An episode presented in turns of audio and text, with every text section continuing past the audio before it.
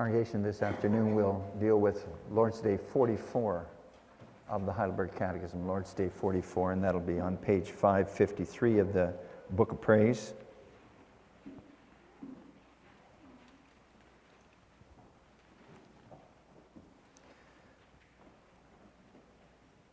And there the church has confessed the Word of God as follows What does the 10th commandment require of us?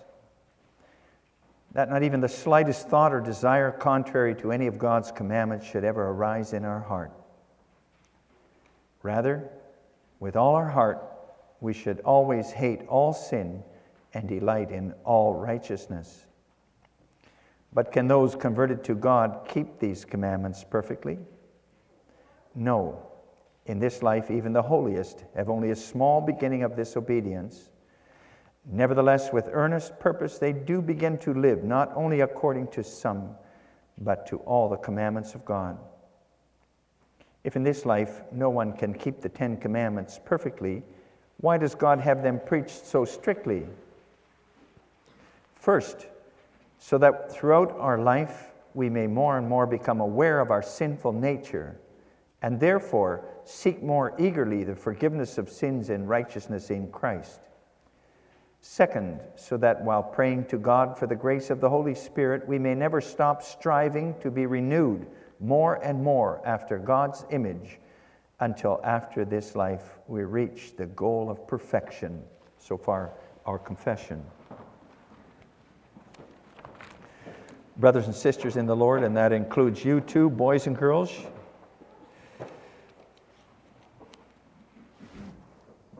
a trail with a root sticking out somewhere along the trail, like so many places along the Bruce Trail in this area. There, there are people who walk that trail and stumble over that root. They get up, catch their toe in it again, and stumble again. And they get tired of falling and can hardly get up in the, eventually anymore. There are others who just mosey along and don't see that root sticking out on the trail, but they miss it completely. And there are people who get upset with that root and they kick against it and wished it wasn't there, and they pull at it and try to remove it and get rid of it. There are also people who are happy with it. It belongs there, it's part of the trail, and they love it. Brothers and sisters, this is metaphorical for the law of God. That's that root on our trail. He gave it to his people, and it sits right there in the middle of your path in life. And in the past weeks, we've listened to an explanation of each one of God's commandments applied to our personal and practical walk of life. And now that law, we could say, sits there in the middle of your path of life. And what do you do with that? What are you going to do with it? What role does God's law play in your life? And you can respond to that question in various ways. People deal with the law of God in different ways. Some are not very positive about the law because it's depressingly impossible to keep, they say. Others see it as a frustrating ideal, way beyond us. Others see it as a clear guide that stimulates them to walk uprightly. Different ideas, you can have different ideas about God's law. But now you need to look at yourself and, and think, consider what, what you think of the law. What your re- response is to the law of God on your path. And actually, if I think about it, that's not even the point, though, the ultimate point. We have to turn the kind of turn the question around. What is God's purpose with the law in your life? What does He want to achieve in you by confronting you with the preaching of the law?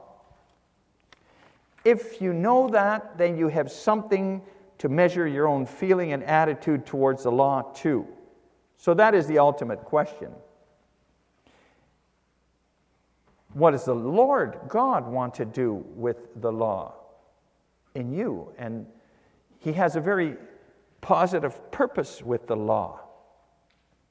And you realize that when you sing Psalm 119, which exp- expresses delight and, and longing for God's commandments. The law has a positive role in the life of God's people. Not only in the Old Covenant, just as much in the New Covenant in Christ. So we need to give God's law an honored place in our lives and in the church. Hearing the law every Sunday, preaching on the law. For preaching the law is also preaching the gospel when it comes down to it the good news. And that brings us to the theme for the sermon this afternoon the law serves the gospel. The law serves the gospel, and we see three things. The law helps us to fight. Secondly, the law helps us to grow. And thirdly, the law helps us to pray. First of all, the law helps us to fight. Congregation, I read a story once about a, uh, what happened at a concentration camp during the Second World War. The camp had too many prisoners there were absolutely no, was absolutely no room for, for any prisoners anymore. And it was decided by the Nazis they would send 300 people to Auschwitz, the death camp, just to get rid of those people. But the com- commandant realized if he was going to tell the prisoners the truth of where they were going to be sent, he wouldn't get anyone to volunteer. He wanted volunteers, so he wouldn't get anybody to volunteer to be transported to Auschwitz. So he asked for 300 volunteers to be transported to a better camp where he promised there was more food and easier work. Now, the, the people, the men in that camp had reason to be suspicious about the, the promise of better conditions from the Nazis, but they even clung to the, the tiniest bit of hope so they started lining up and uh, as volunteers. But suddenly, a prisoner who, who worked in the office shouted, he had shouted out that it wasn't true at all what the commandant was saying because he had over, overheard where the train was really going and they were all going to die. And that whole lineup of men panicked and tried to run for the gates. But the thing is, they would have willingly gone to their deaths if they had not been warned. The warning is the thing there. The shout of that man brought them to their senses. And they realized that a little wee tiny bit of hope was not hope at all. God's law is like that warning shout of that one prisoner who knew. It God's law is a, mes- is a message that shakes everybody to their senses. It pierces the dullness of self satisfaction and unmasks the lie that we all want to believe in ourselves that we're good people. The law, you see, tells the truth about each one of us. It tells the truth about the difference between good and evil, between righteousness and unrighteousness before God. God's law is like a mirror and it shows us the truth about ourselves. It unmasks us as sinners. And when it shows us that, it shocks us, but it's a healthy shock to be confronted with that reality because it wakes us out of the sleep which leads to death. It's the kind of shock that causes a soldier to wake up and see the enemy approaching and take up his weapons to fight for his life and his king again.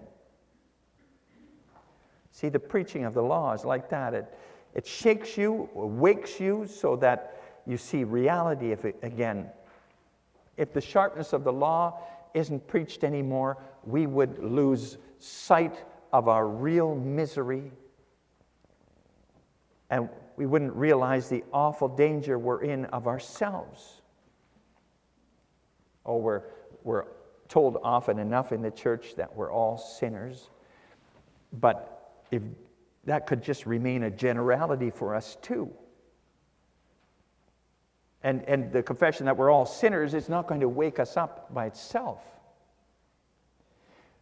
then we just concede that we're weak and fall short and we shrug our shoulders at, at situations or relationships that aren't right. We just accept our errors and weaknesses and, and then we don't fight against them anymore.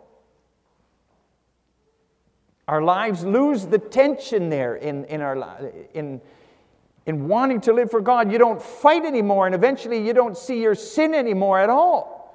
Everything becomes superficial, and the next step is that you become self satisfied. Hey, I'm not completely perfect, but I'm not doing too badly compared to him, her, other people.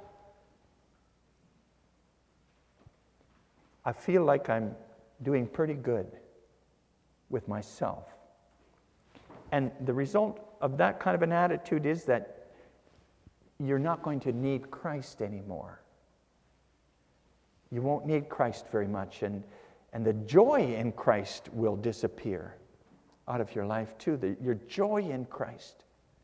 And prayer will lose its depth and warmth.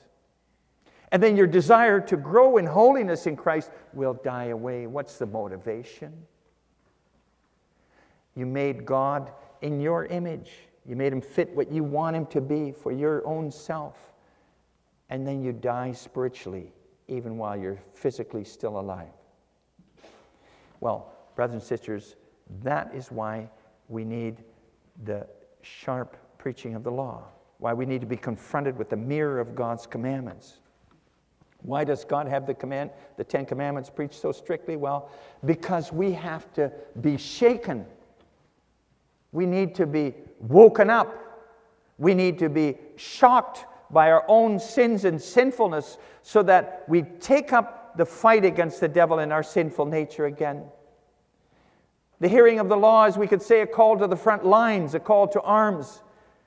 That's how sharp the law actually is, and the preaching of the law needs to be. A call to wake us up.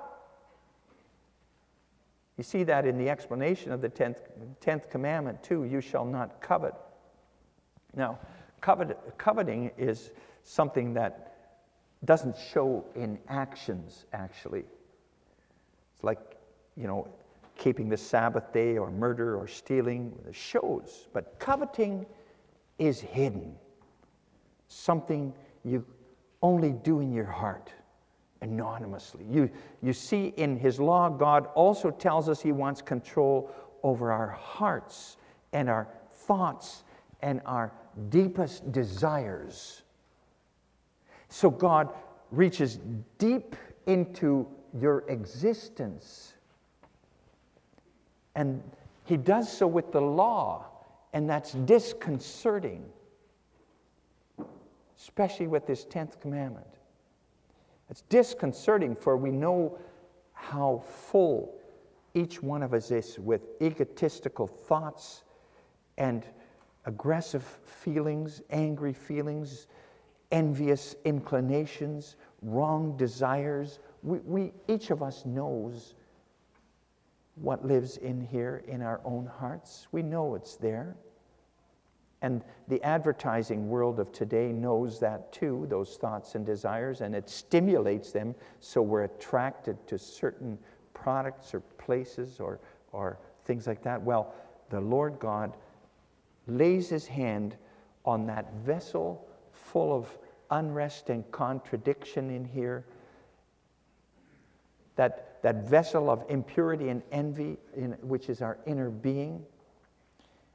And then he, he holds up the mirror of the impurity and uh, the, the 10th commandment, and he says to us, I want you to hate all sin and love all righteousness. I want you to, to hate all sin in your heart, love all righteousness only. And that's extremely confrontational, isn't it? Because what's left inside here when God lets the light of His law, and in particular that last commandment, you shall not covet, when He lets that shine in all the deep corners of your heart, what is left? Nothing left of you, actually. Nothing. See, God's law is so sharp, and the preaching of His law so revealing thinking about and discussing law, God's law is so confrontational.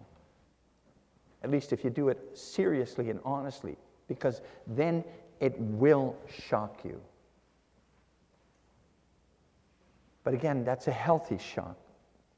It's a shock that wakes you up. It's a shock that puts you to work.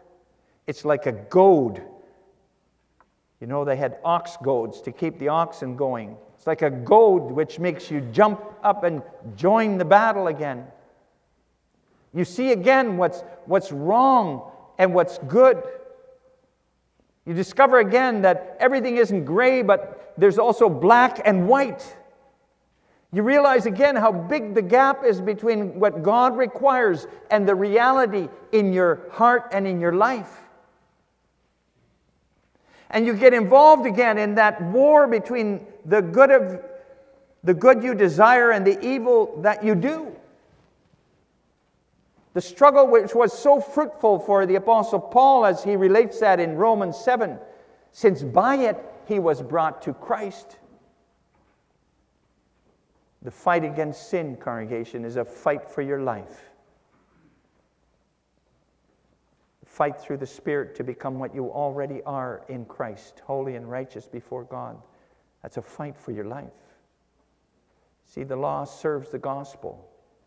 When the preaching of the law goes downhill, then your life is not going to get to where the Lord wants it to be. And it'll be like, you know, you're trying to cross the Atlantic Ocean on a surfboard. You won't get there. You won't get where you need to go without being called to that fight of faith every time, to take that stand in your life. Our second point is that the law helps us to grow.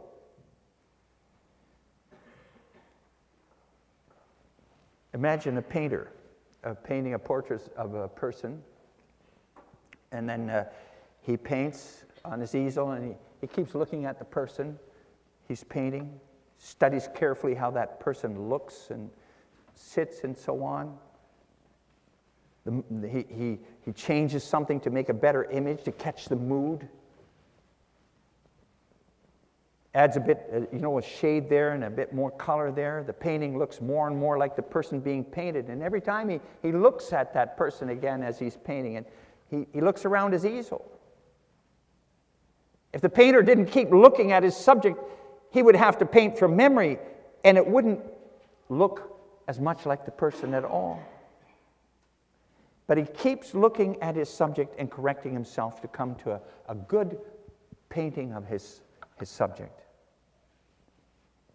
Keep looking and keep correcting in order to reach the goal, the picture. That's also the function of the law of God. So the law presents the perfect man, the man in God's image, man as God wants him or her to live. That doesn't mean that everybody looks the same.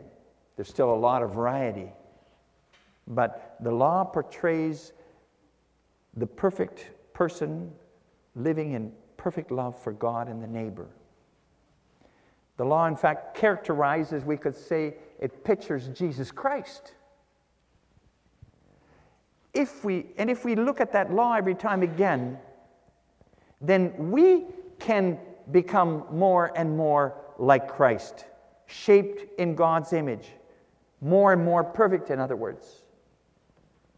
So the law does more than just shock us awake so that we see our sins and take up the fight against them again. The law is also a means by which the Lord works at our growth in holiness in our walk and talk. For the law points out for us the direction we need to grow. Here, you need change here. This has to be adjusted here. Watch out here. God's commandments are the standard for life real full life. His decrees map out the way for us to become more holy.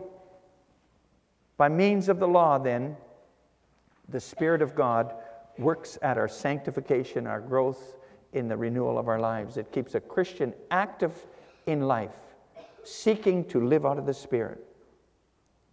So, you need to keep looking at the profile Keep considering what the image of God looks like.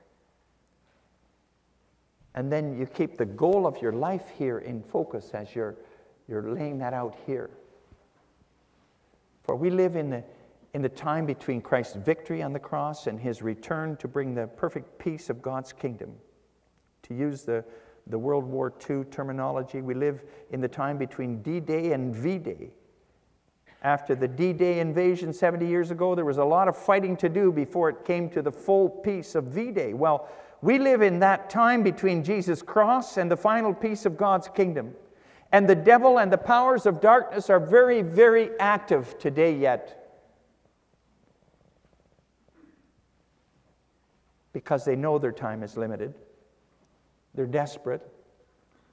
And people who of, of themselves are weak and still have to deal with the attacks of the evil one need to learn every time again how to live holy lives, how to live in love, how to make ready for the total victory over the devil and sin which is on the way. They need to see the end.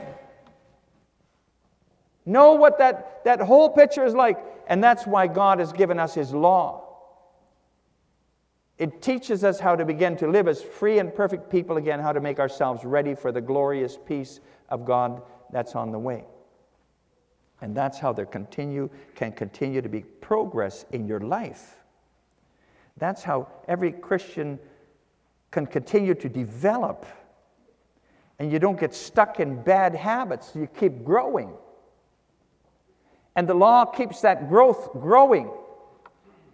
We fail and we fall, but every time again we return to that kingdom way of life again. We look at the law and we realize, oh, this is what needs to be fixed in the picture here. And it's a process, it's a long process. People damaged and stunted by sin like we are don't easily grow toward perfection, toward the goal of perfection.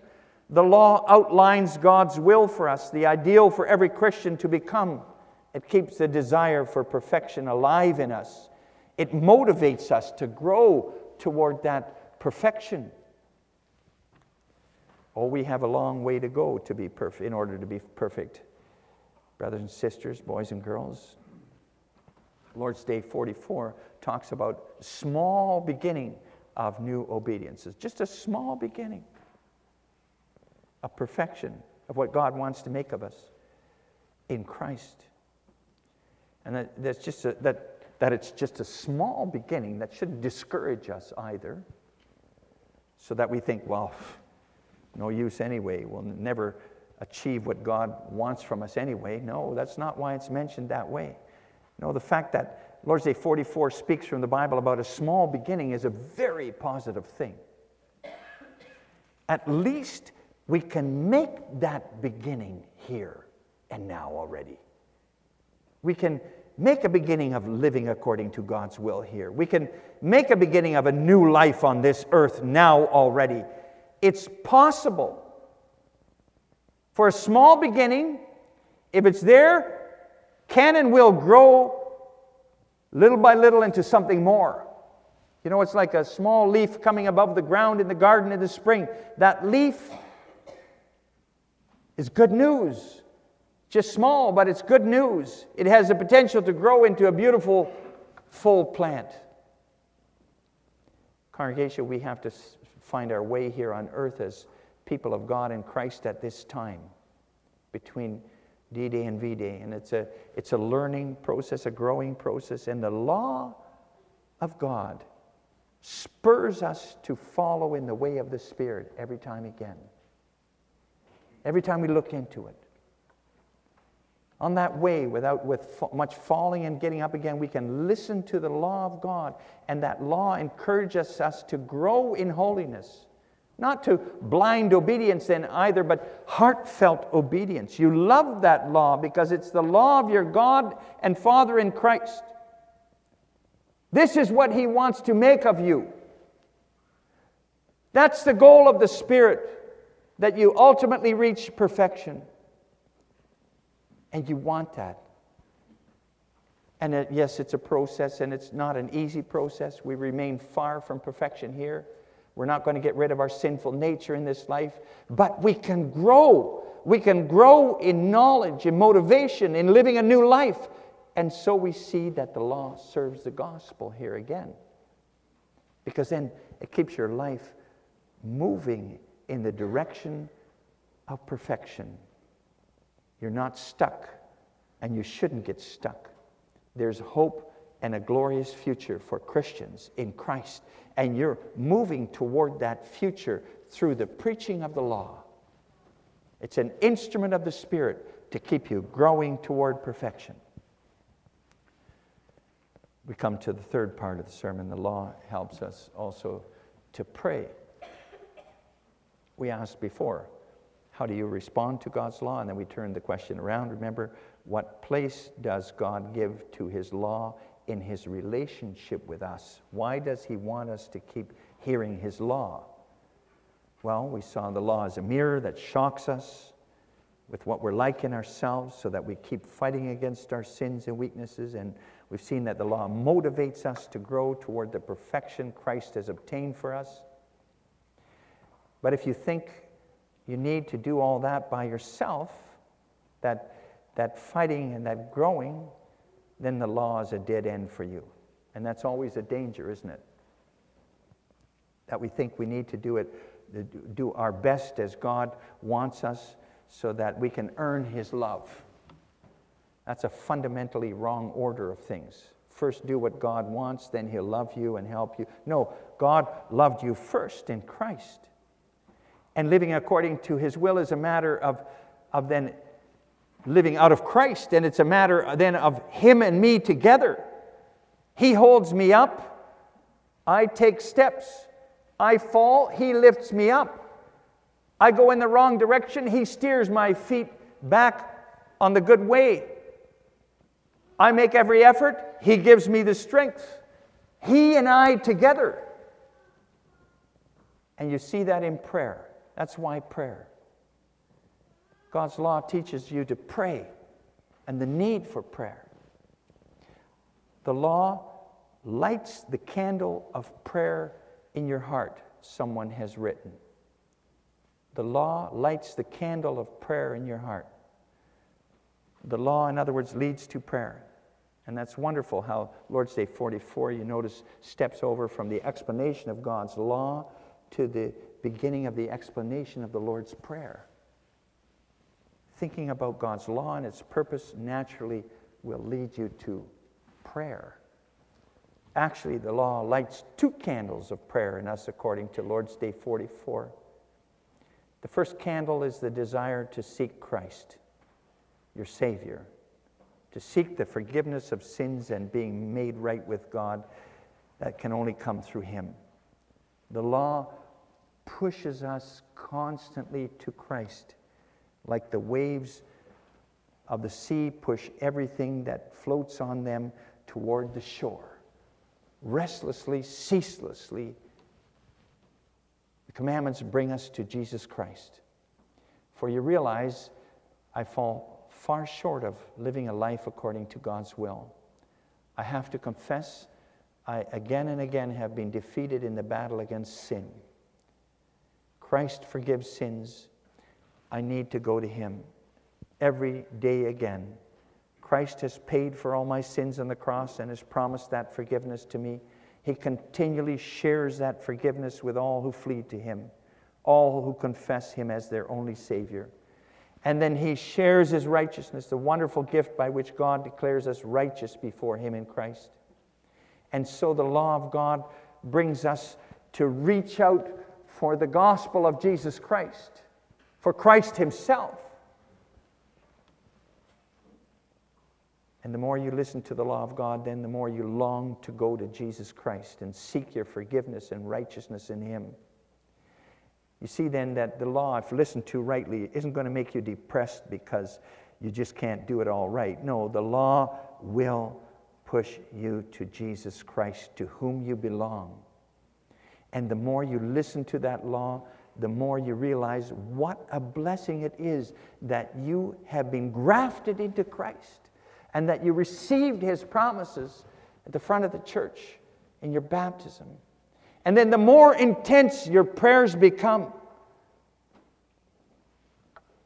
faith becomes deeper and deeper, and Christ gets more and more room in your life. It's Him. It's Him I need. That's the first candle of prayer lit by the law of God. And the second candle that the law lights is the constant prayer for the Holy Spirit.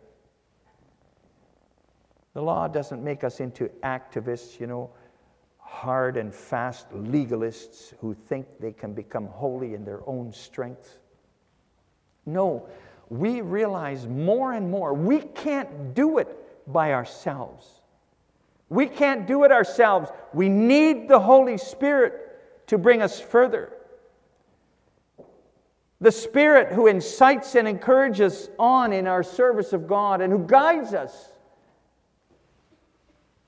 He gives us joy and energy to live as God's people. He makes us humble and obedient and gives insight into God's will. The Spirit is ultimately the one who writes the law of God on our hearts as Paul says. And the Spirit makes obeying God's commandments a delight for us more and more, as it says in Psalm 119. The Spirit is the one who pushes us, leads us, urges us on towards perfection. That perfection that won't come in this life, but has been promised to us in the Spirit. The Spirit promised at our baptism to present us among the assembly of God's elect in life eternal, in perfection, without blemish. And He works towards that. He's the one that can do that. As long as we seek Him to work that in us, then too, as long as we ourselves work and pray for the Spirit's help in going in that direction. That's the only condition. Keep asking for Him. And so the law brings people to pray for the work of the Spirit in their hearts and their lives. And the Spirit hears that prayer and takes it on Himself to lead our lives to the ultimate goal to be with Christ and all His elect in His perfect kingdom of peace. So you see, congregation, the law of God occupies a central place in our covenant relationship the covenant relationship that God has established with us. It wakes us up to our real condition. And at the same time, it gives us direction to grow and the incentive to grow. It waters for growth. And finally, it also brings us to Christ and works in us the hope we have in Christ that we will be perfect like Him one day. So give the law a good place in your hearts and lives, congregation. Let the law help you keep fighting, keep growing, and keep praying. Let it keep you on your knees. Then the place the Lord went to prepare for you in his Father's house will truly be an eternal home for you where you feel at home. Amen.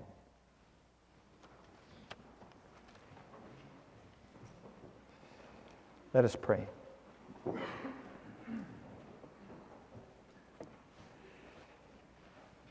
Thank you, Father, for showing us, especially in the last commandment and what we confess about that, how much we need your law, how your law serves the gospel of our Savior. Let that cause us to love your law, to delight in your law, and to work at applying your law to our lives and never giving up on that, even though we know we're not going to be perfect. Let your law help us always to be awake and to fight against our sins. Let it help us to grow in holiness before you, and let it help us to seek your grace in Jesus Christ and your Holy Spirit to help us, lead us. Let your law bring us to Christ every day. And in his name we pray. Amen. The closing song for the worship service this afternoon Congregation, the song in response to the proclamation, I'm sorry, is uh, Psalm 24, stanzas 2 and 3. Psalm 24, 2 and 3.